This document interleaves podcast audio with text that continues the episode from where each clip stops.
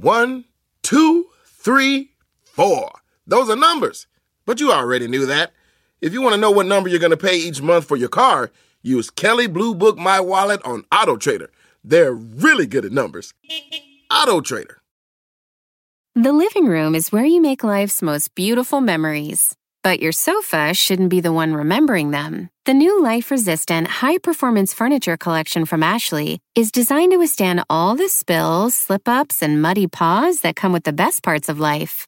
Ashley high performance sofas and recliners are soft, on trend, and easy to clean. Shop the high performance furniture in store or online at ashley.com. Ashley, for the love of home.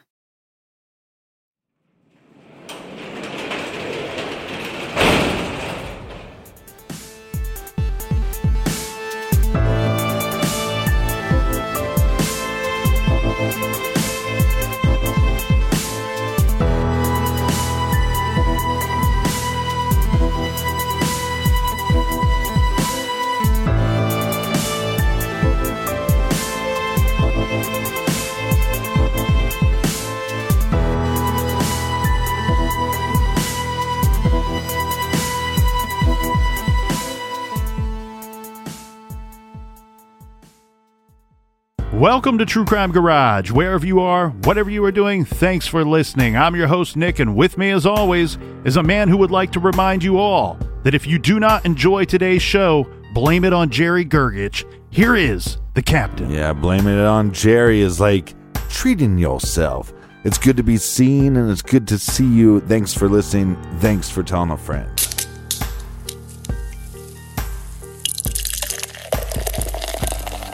We are still drinking this good stuff right here. We have a little half and half lemonade iced tea IPA by our friends at Evil Twin Brewing Company.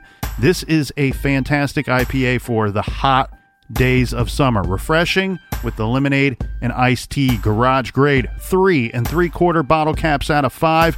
And here's some cheers to our good friends. First up, we have Serena in McLeansboro, Illinois. And a big shout out to Christine K and Parts Unknown. Next up, we have Tristan in New Braunfels, Texas. And a big shout out to Christina in High Ridge, Missouri. And here we have a cheers to Ashley B in Orange, California. And last but certainly not least, we have Ronnie in London, Ontario, Canada. Thank you all for helping us out with this week's beer fund. Check us out. Check out the store page. Check out the blog. Check out the recommended reading at truecrimegarage.com. Yeah, and that's enough of the business. All right, everybody, gather around, grab a chair, grab a beer. Let's talk some true crime.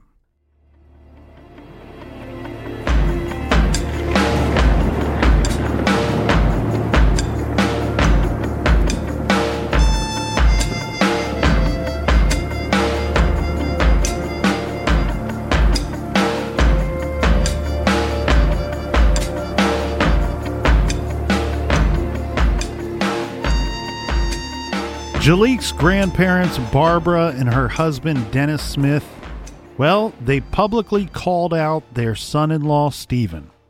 In a Capital News 9 piece, Barbara said, quote, I believe that Stephen is the only one who knows what happened to Jaliek on November 1st, and I do believe he harmed him.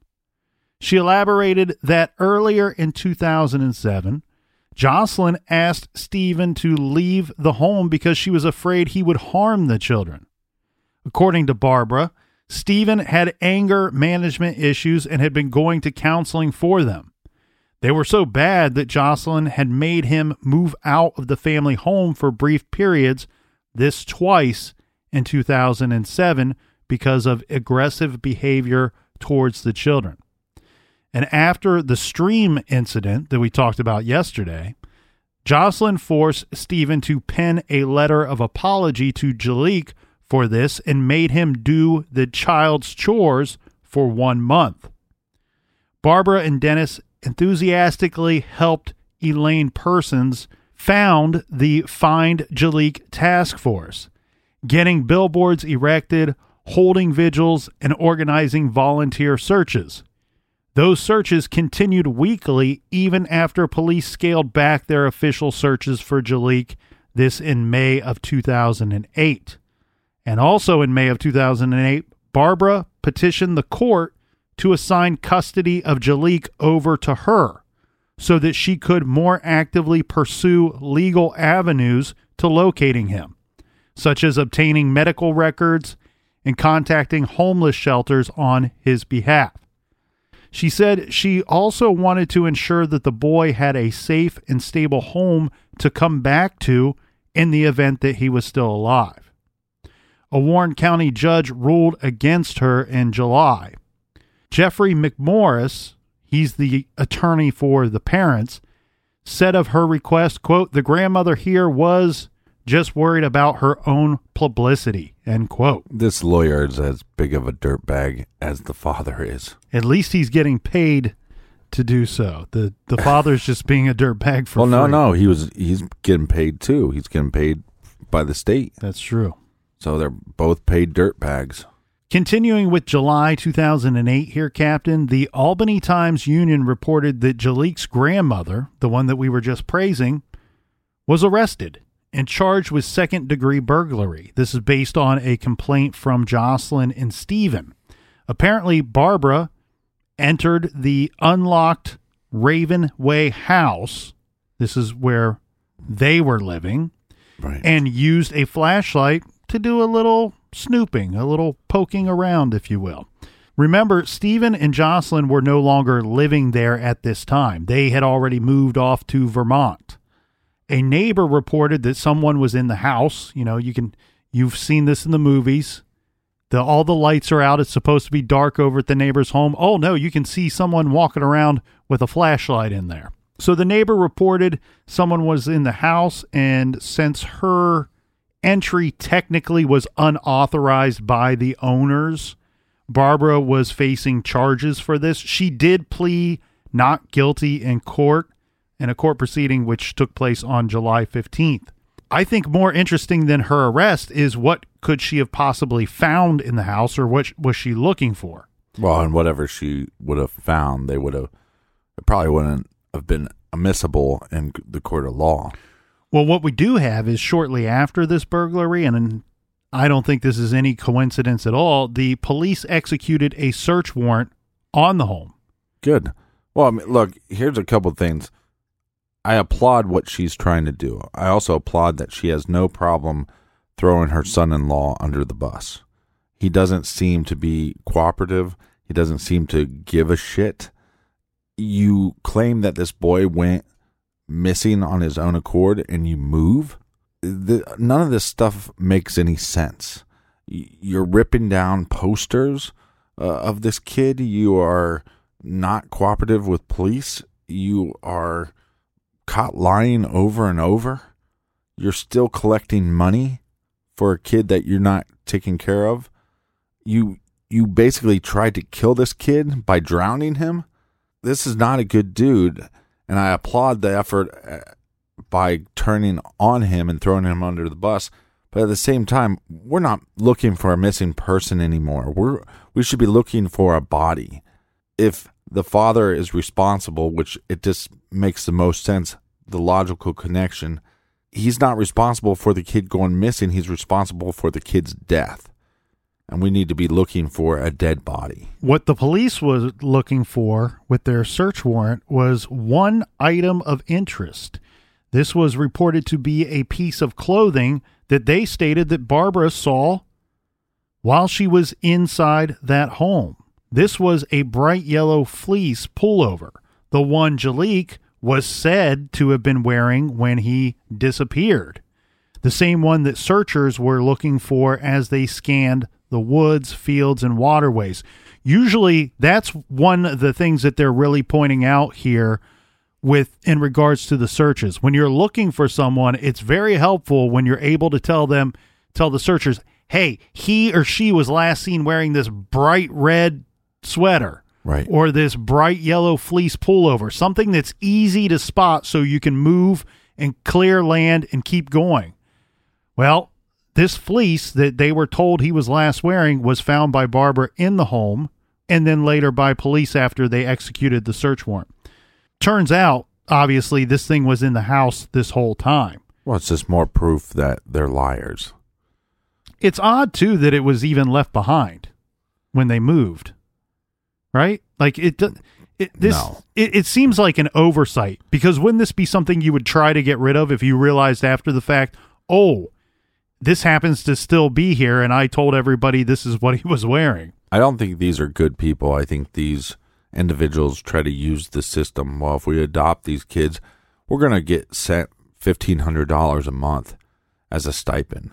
We're not going to really clothe these kids or take care of these kids. We're not even going to try to pay for electricity or have heating in the house. And so to me, it's not an oversight. That's just what kind of people these people are. They're lazy pieces of shit that don't want to work, that don't want, you know, that don't want to care for people that they're going out of their way to take responsibility of these kids, but they don't even want to take care of those kids. They just want the stipend, therefore they don't have to work as hard.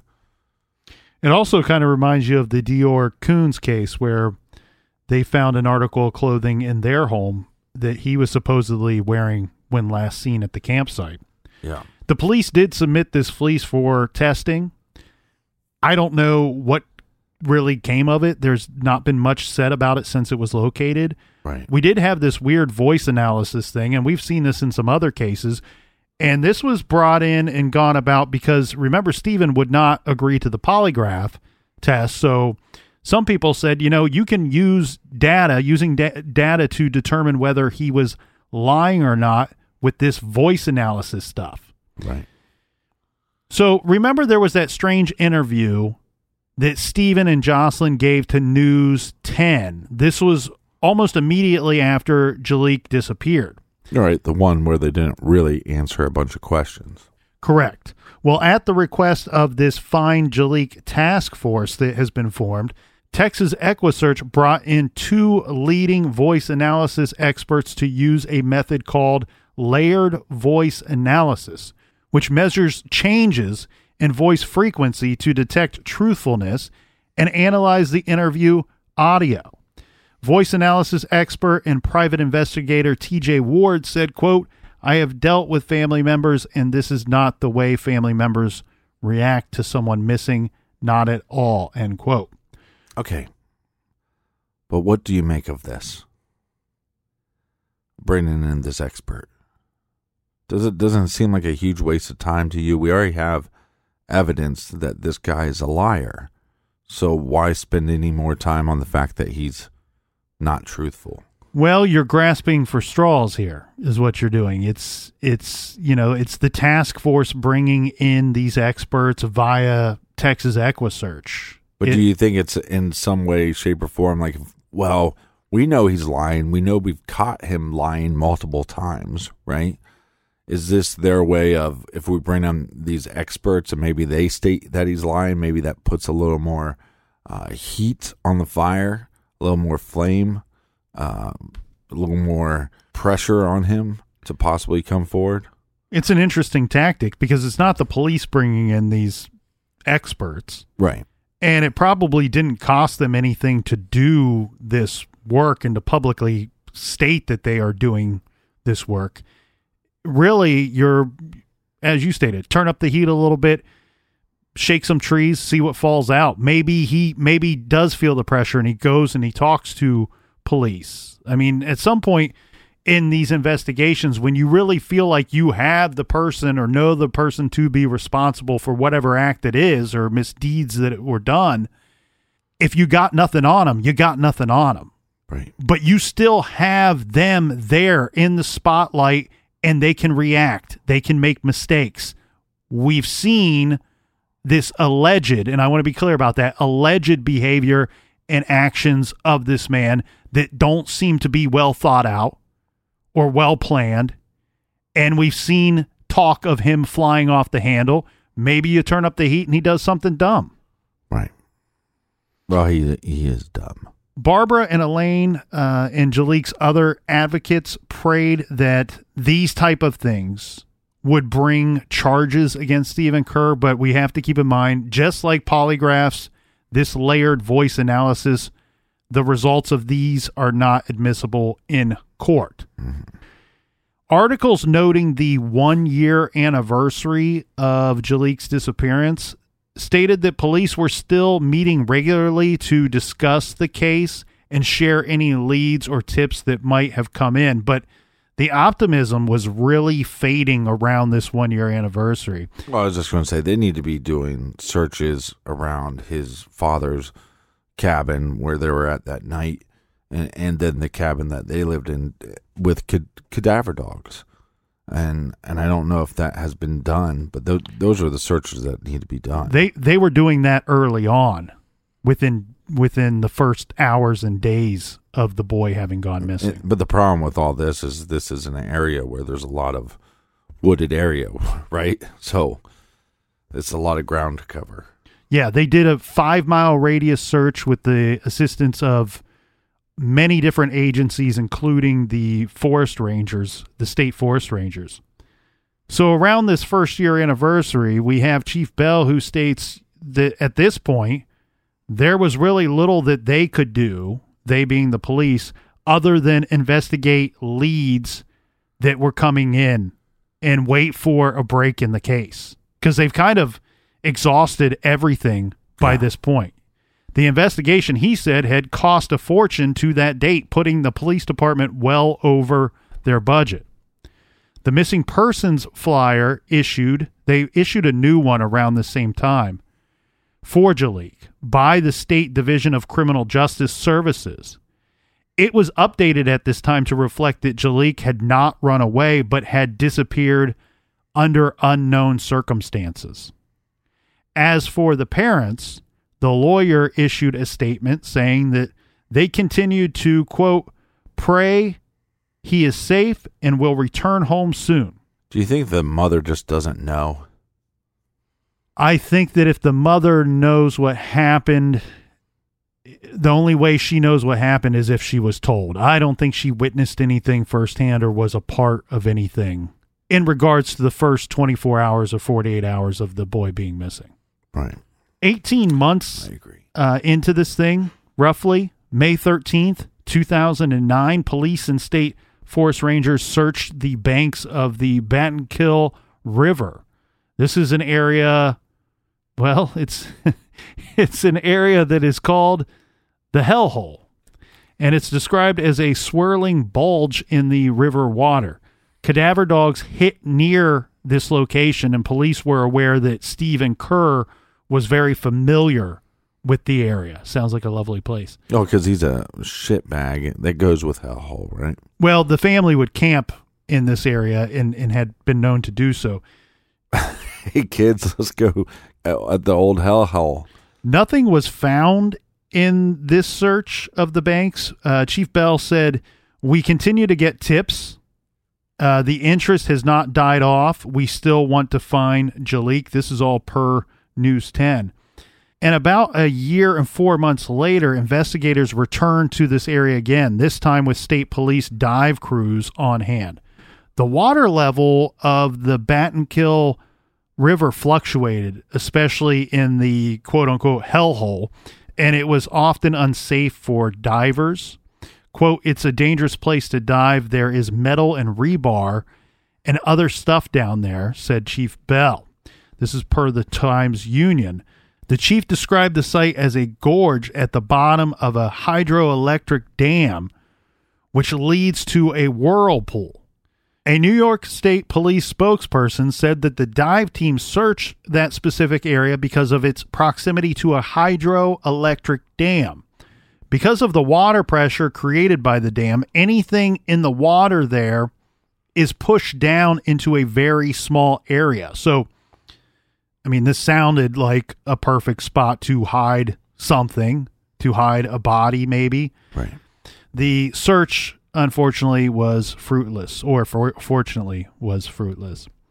In 2009, a hunter walking in the woods near Lake Desolation in northern Saratoga County found skull fragments on the ground. It was determined that they were, in fact, human and they were deemed to be the remains of a child estimated to be 10 to possibly 12 years old. It looks like at the time in 2009, Captain, there were six missing persons cases in the area that would meet or could meet this criteria. Right. Law enforcement officials, they jumped all over this, of course, and Jaliek was one of the possible six missing persons that they thought it could be.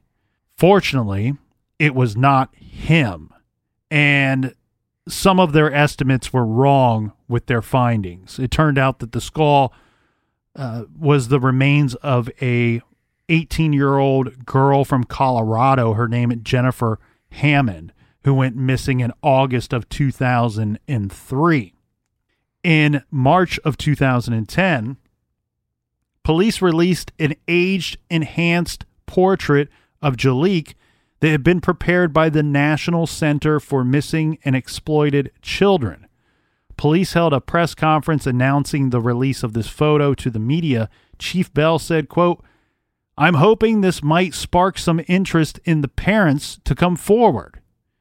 It's two and a half years later, and they act like this never happened. They need to reach out and be cooperative with law enforcement. End quote. One thing I will really, really want to commend Chief Bell and others that do stuff like this. Again, we we have a situation where we look at it from afar and we can say it really points to two possible outcomes. Yeah. Maybe the boy ran away, but we have evidence that the father is being less than truthful and is not being cooperative with police. And by his own admission and everybody else's account as well, he's the last one to have seen the boy. One, he has also temper issues and he can be violent. So if the boy didn't run away, this is your responsible person, your responsible party. Right. And one thing that I love about Chief Bell is anytime they have any reason to go to the media at all, he's circling the wagons and saying, Hey, we're putting out this information, one for the public to help us out, but two, because we want the parents. This is uh, this is in efforts to get the parents to cooperate with us, to talk with us, to help us out. Now, Captain, we need to introduce somebody named Scott Thorpe, age 37, Okay. and his involvement or non involvement in this case. I don't know how you want to look at it, but he's certainly, in my opinion, a big part of the story. Because in April of 2010, Scott Thorpe kidnapped a man who owed him money for drugs. He beat the guy up and showed him a photo of what appeared to be a dead body along with Jaliek's missing persons flyer. He told the guy that he beat up that he had killed the kid and he would do the same to this guy if he didn't pay up on his debts. Then he and his goons dumped this kidnap victim off in Kingsbury. Right. A body in one of the photos is said to have some resemblance to Jaliek. And the victim was told that it was, in fact, Jaliek. This is all per an investigator. This was reported in the Times Union paper. They said that police recovered all of these photos during a search of Scott Thorpe's house. Apparently, this guy, he fled the area. He went down to Florida and was on the run for a while until the U.S. Marshals caught up with him and arrested him in late June of 2010. Douche on the run. Yeah. Douche on the run. Thorpe was, of course, locked up and charged with attempted murder and kidnapping, and he was extradited back to Washington County, where at that time he was being held for an eventual trial on the charges. Now, investigators at the Center for Missing and Exploited Children examined these photographs that Right. were found in Thorpe's possession at his home, and specifically the one that was thought to be Jaliek. Their final ruling, Captain, was that it was not Jaliek in that photo. Unfortunately, any of the information out there to the public does not address who it was in the photograph or my thoughts maybe it was a doctored photo that it wasn't anything Right. like what Scott Thorpe was telling us it would be. The good news is we know that whatever it was in that photo, dead body or not, it's not our missing boy, Jaliek.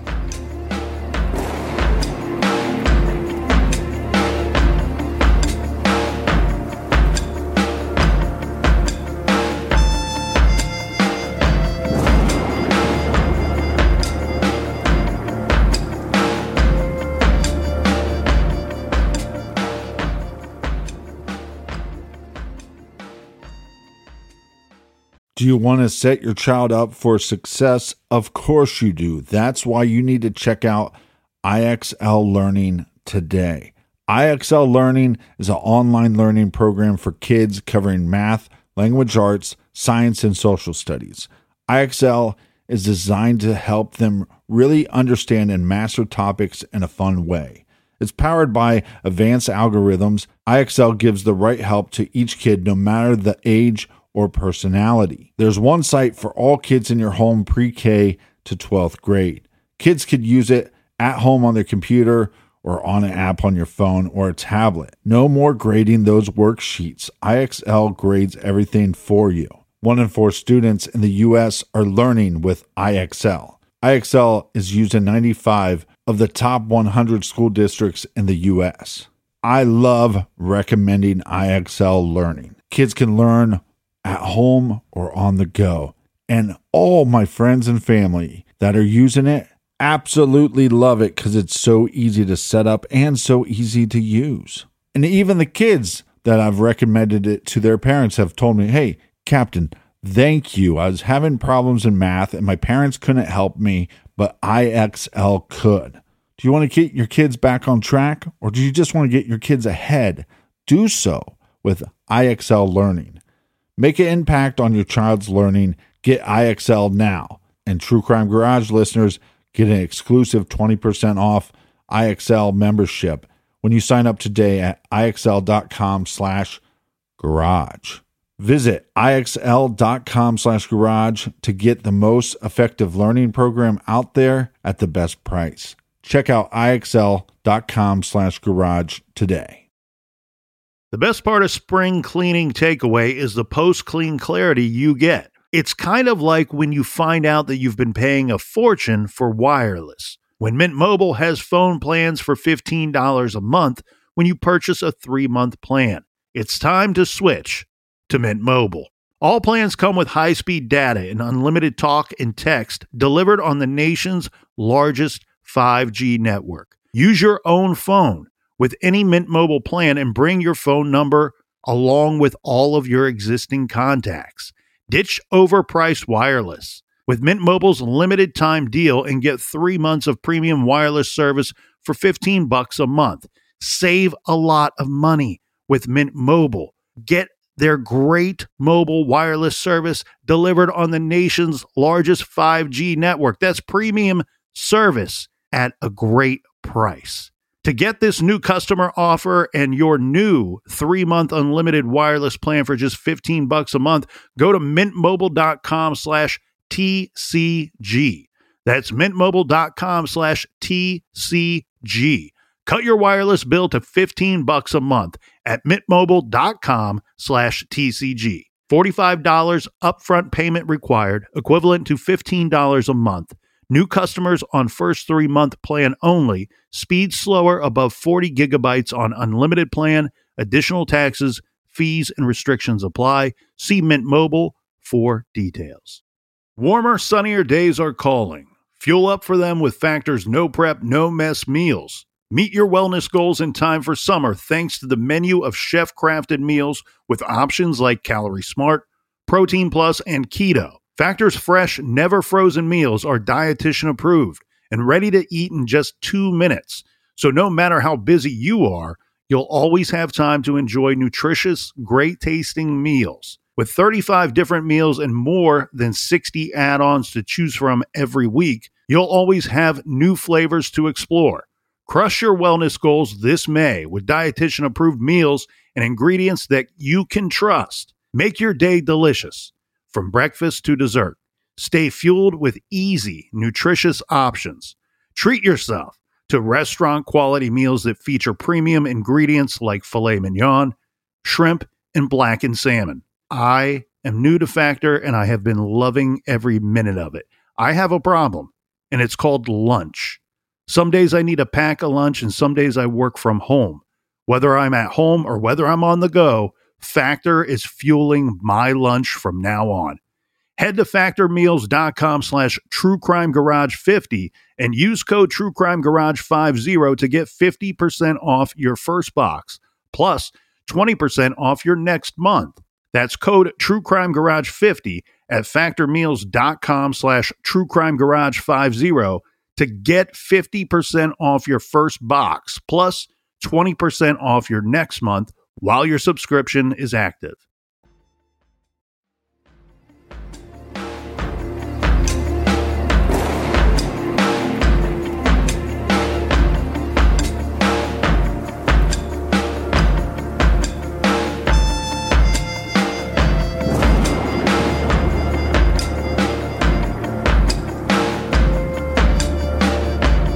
All right, we are back. Cheers, everybody. Thanks for joining us. What a frustrating case. Yes, frustrating indeed. Cheers to all the people up front. people in the back, come on. Spend up. Spend up.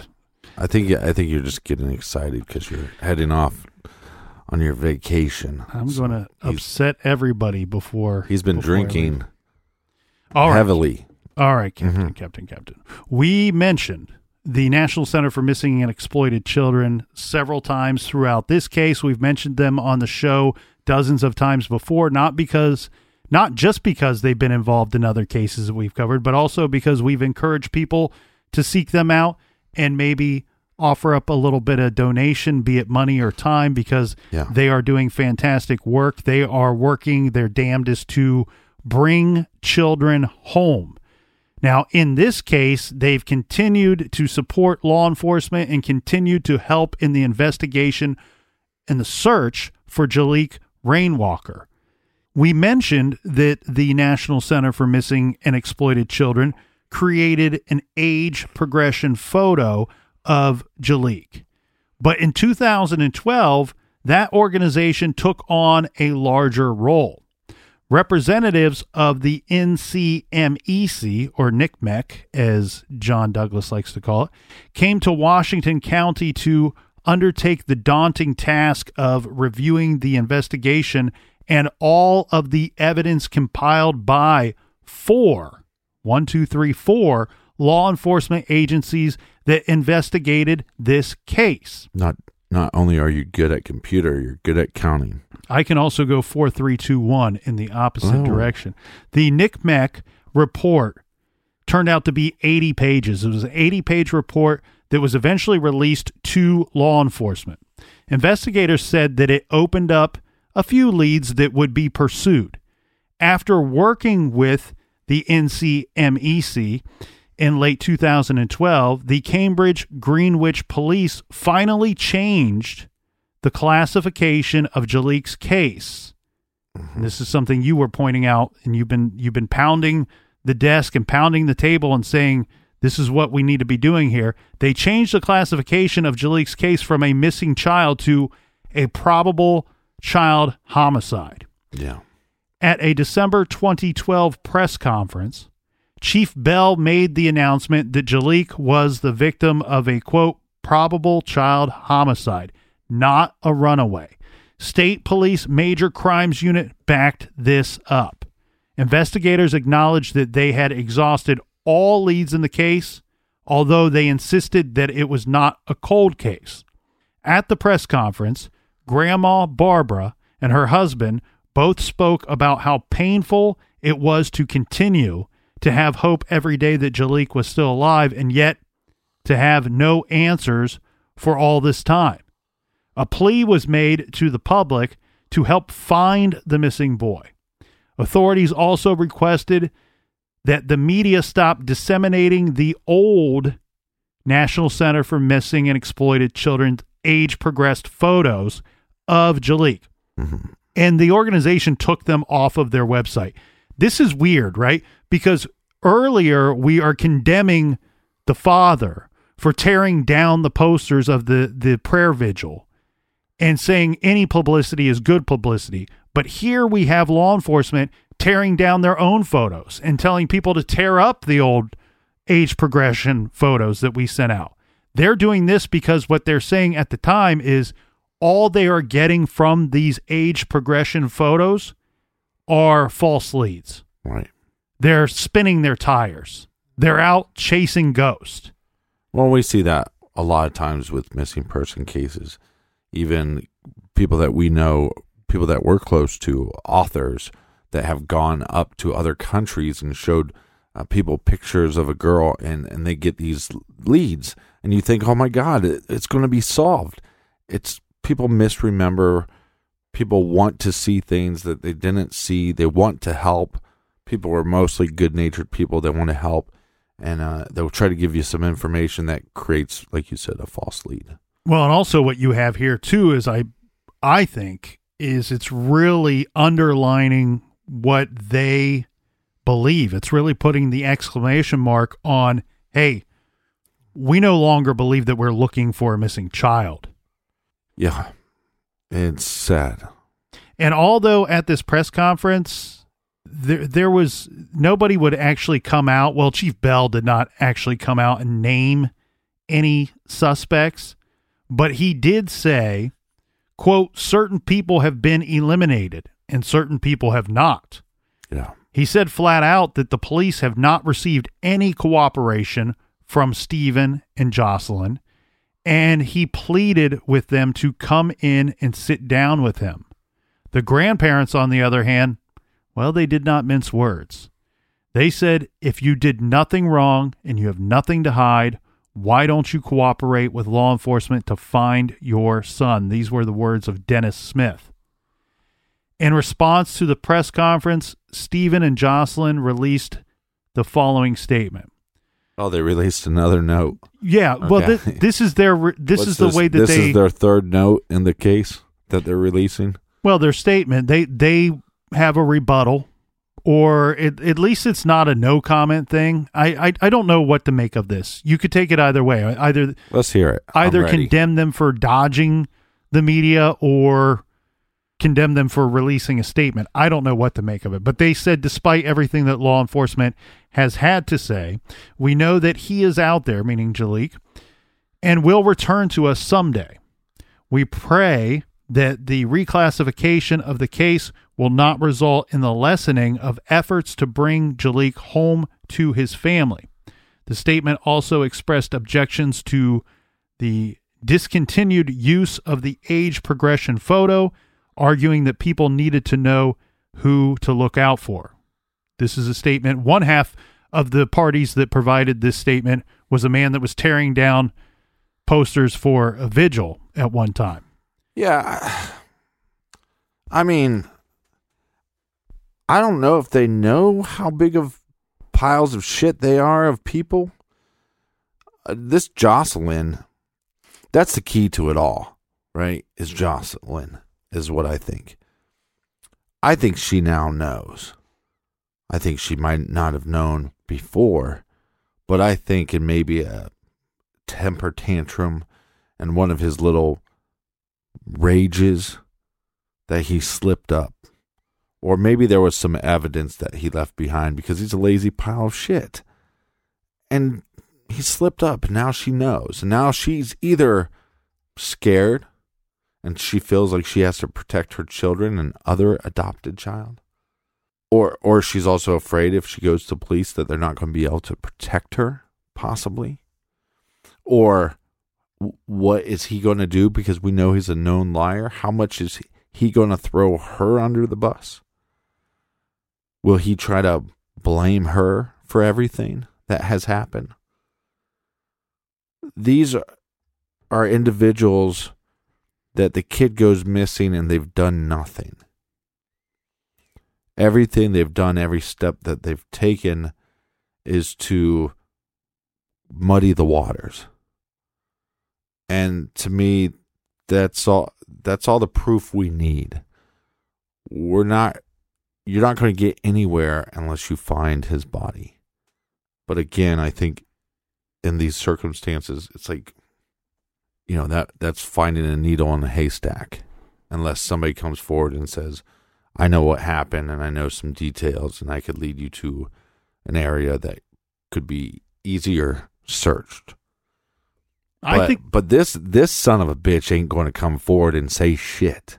So maybe one day it's it's going to wear on her more and more because th- these are her parents that are coming out saying you guys are awful people, right? And if you had nothing to do with this, be cooperative with the police. Th- th- These are her her parents. That is going to wear on her and grind on her, and it should. It should wear on you, and whatever God or whatever you think you pray to, that shit ain't going to help you. And when you get to the other side, you're just going to burn in hell for all your sins. That's what I think. I don't I don't know that they're trying to muddy the waters. It, their actions to me look more like pretend the water doesn't exist. I mean, it's right from the get go, right from Jump Street. Grandma's over at the house and she's saying they're acting like nothing happened. They're Well, no, more, I- I they're more concerned about a doctor's appointment and going to a birthday party and should they feed me some breakfast. It's it's like as soon as he was gone, regardless of how he was gone, Right. even if the kid ran away, there was no there was no almost even no mention of it to her. Like like they they called her and told her this is what's going on. She shows up wants to help and they're they're concerned with other things and it's been that way since the the minute that it happened. Yeah, but hold on. That's that's what I'm saying though. It's, it's kind of weird because it it is both happening at the same time. It's back to Forrest Gump. It's both happening at the same time. Yes, acting like nothing happened completely, but also, oh by the way, we found this note that suggests that he ran away. Now I might have gave him that as a homework assignment, but I I can't remember that. But he, he probably ran away. Now let's act like nothing happened, and let's do that for a time period. Okay, now things are getting a little hot in the kitchen. Here's some other random note that is typed saying that he's alive or he's fine. I I believe wholeheartedly wholeheartedly that they're responsible for that note. And so yes, I, I agree with you. There's there's a definitely there's these moments of let's just act like this kid never existed. Right. But I think there are these times where they're they're throwing wrenches in you know into the case to muddy the water. in regards to the anonymous letter that shows up to media i don't know man that's just a weird thing it's it, you could see it being the parents because they chose to send it to the media i could also see it being just a complete hoax Yeah. i mean we have the attorney saying hey there's there's stuff in there that only Jaliek would know that doesn't mean anything that's that Right. man's opportunity and uh and the parents' opportunity to say, "See, we told you so." Even even if they didn't mail it, they go, "Oh, oh, we Right. got lucky. Some some weirdo decided to mail in a an anonymous letter to the newspaper." I would like to talk to a major newspaper and ask them how many anonymous weirdo letters do they get on the reg, right? Like, is what's what do you put the what do you put the mark at the quota? Is is it somewhere a Well, couple a a couple a week. week? Yeah, one once a week. I would imagine back in the day that it was it was more often. But in late 2013, what was interesting here is that rumors started to swirl that there was an arrest in this case that was going to be happening and soon. But hmm. Chief Bell said that there was no truth to these reports. So we got all excited and worked up for nothing. Yeah. Half chub, you know? What seemed to spawn these rumors was the current Washington County DA announced on the anniversary of Jaliek's disappearance that he believed a prosecution for Jaliek's murder could go forward. He didn't name anyone, but reading between the lines here, this likely meant that he believed that there was sufficient evidence to bring charges against Stephen Kerr. Hmm. Now, it's important to note that this public statement was issued in the middle of a bid for reelection, which the DA did not win. The current Right. one did not win. So, when the new DA took over, his office reviewed the police investigative file for the case, but did not proceed with any prosecution, citing double jeopardy as the reason that the no body murder case should be put on hold until the evidence was rock solid in the case. Then in 2018, the case, well, received a terrible blow. We had uh, the man who had headed up the investigation from the beginning, the man who refused to let the case die, the man who never gave up on finding Jaliek, Chief George Bell, very sadly, he passed away suddenly in March of 2018. According to the Times Union, in his 39 year law enforcement career, Chief Bell had never missed a day of work. 39 years working law enforcement, Chief Bell never missed a day of work. He had been having flu like symptoms leading up to this, and he died of a heart attack after leaving a hospital in Bennington, Vermont. In 2019, an article in the Post Star says Jaliek's disappearance spawned one of the most in depth investigations by a local, state, and federal officials in Washington County in decades. And even after 13 years, a group of investigators continued to work on the case. According to the same publication, Washington County District Attorney Tony Jordan's office has been reviewing the evidence police amassed which was turned over to his office in the spring of 2018, shortly before Bell's death. They are cautiously assessing the material in the file with an eye toward possible prosecution. This here is another bizarre thing in this case, here, Captain. You got to wonder how strong is any of this evidence? How strong is any of this case? What do they have? What could they possibly have? Is it a case where it's just minus the body? Right. And once we find that, boom, we're moving forward with charges. So this guy should be on the edge of his seat at all times. He should be very afraid because we are one piece away from convicting this guy and putting him away for a very long time. Or is this posturing to try to get this dude to make a mistake? But again, he's pretending as nothing has happened. I think there's a lot of stuff out there in the open against the son of a bitch. So what do they have behind closed doors? Let's say it's equal to. Now we got a pretty strong case. But they, we always know that they're weak cases if you don't have a body. So focus on that. Find the body. Once you find the body, then you can bring this bastard to trial. And he can spend the rest of his life behind bars. And once you figure out that his wife knew about it, she could spend the rest of her life behind bars as well. See, I don't know that I share that same opinion. I don't know that I believe that Jocelyn is convinced that Stephen did something. And I say that because her actions before the boy went missing were to protect the children in the house. She even complained to others, her mom and other people, that Stephen wasn't behaving or parenting the way that she wished that he would. Right. So for me, I kind of look at it and go, I I really wonder if she truly felt that he had done something that all the other children are potentially in danger as well. Now, we would know based off of the ages that we listed earlier that here in 2020, all of these kids would be adults now. They would be young adults, but they would be adults. But still, you would have a period of over 10 years to be concerned that he could do something to one of these other children. Mm-hmm. And I always like to to rely on the um, previous actions of of an individual will usually lead you to what their future future actions and behavior will be. And that's what we saw on the outside looking in before in regards to Jocelyn. I'm not so naive to believe that she doesn't maybe at some level suspect something. But what I truly think is going on here is one of two situations. Well, I shouldn't say that because here I go. Here I go narrowing myself to two situations when immediately a third popped into mind. Let's say, and you've been hinting at this a little bit along the way, and I can can agree with this a little bit.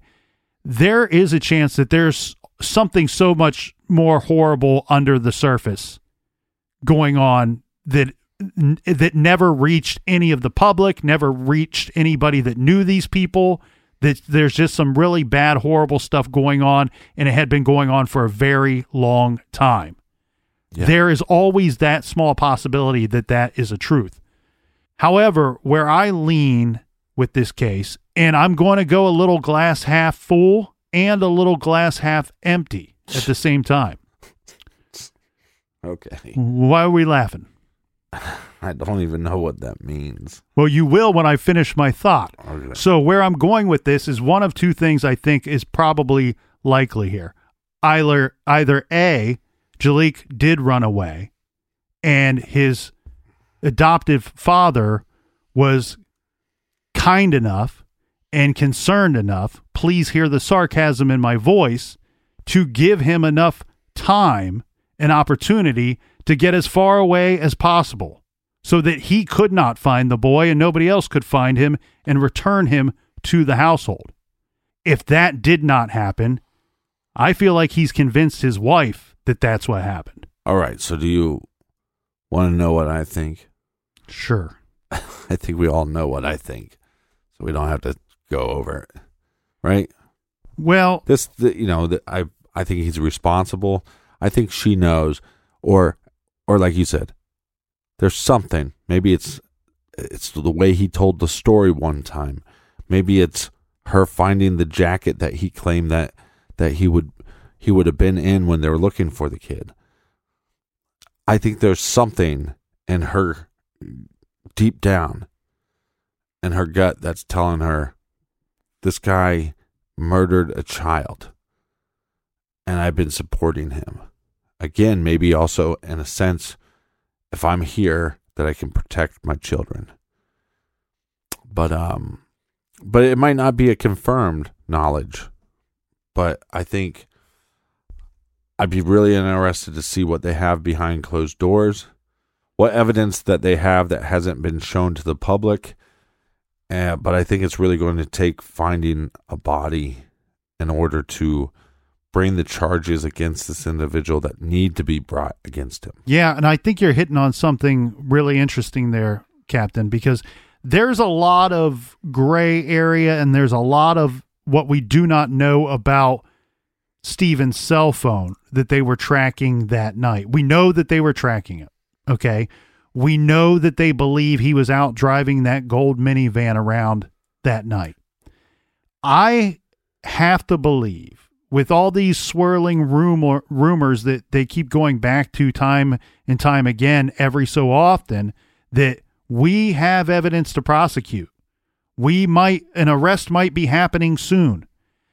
I wonder if they have more information that's based around that cell phone and based around activity that they know took place with that gold van that night.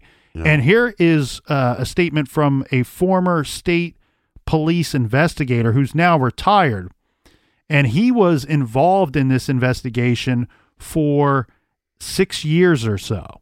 And he said that there was significant, he used the word significant, significant evidence in the case that has not been revealed publicly. And he went on to say that the National Center for Missing and Exploited Children, when they reviewed the case years earlier that we reported on uh, in this episode, he said they deemed it to be, quote, prosecution ready. So you have to wonder yes, are they just looking for that one final piece? Now, this is a case that, that more than just as much as any case out there, but more so than than than a lot of them needs the public's help. We need information from the public. And if anybody knows anything at all in regards to their suspicions about Stephen, their suspicions about where Jaliek could be or what could have happened to this young boy, then they need to come forward. It's been too long and report this and point law enforcement in the right direction, please. Again, anybody with information, they're asking that you contact either the New York State Major Crimes Unit or the National Center for Missing and Exploited Children. And we'll have those numbers posted for you on our website at truecrimegarage.com on the blog for Jaliek Rainwalker's case.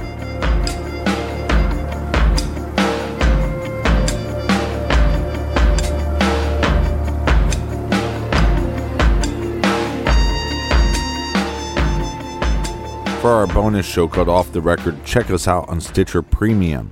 Also, if you would like to check out our old episodes, they're all for free on the Stitcher app. Just go to the iTunes Store, download the Stitcher app, and listen to all the old catalog for free. And before we wrap up, we have a little recommended reading. This week we have a really good one, as always. It's called Hellhound on His Trail The Stalking of Martin Luther King Jr. and the International Hunt for His Assassin. This is by Hampton Sides.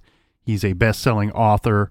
Hellhound on His Trail is an intense narrative about the assassination of a great man and great leader, Martin Luther King Jr., and one of the largest manhunts in American history that led investigators to Canada, Portugal, and England.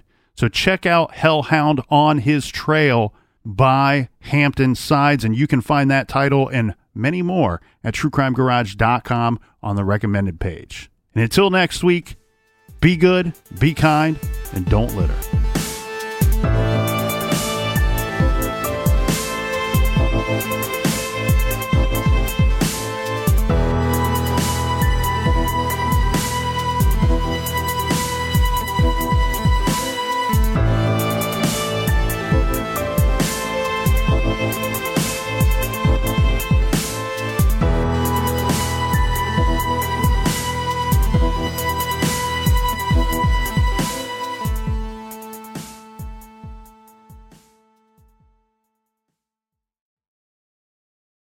You ever meet someone who seems kind of off?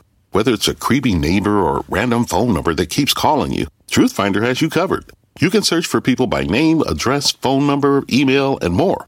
Truthfinder can be especially helpful for running confidential background checks on anyone you're planning to meet from online dating apps.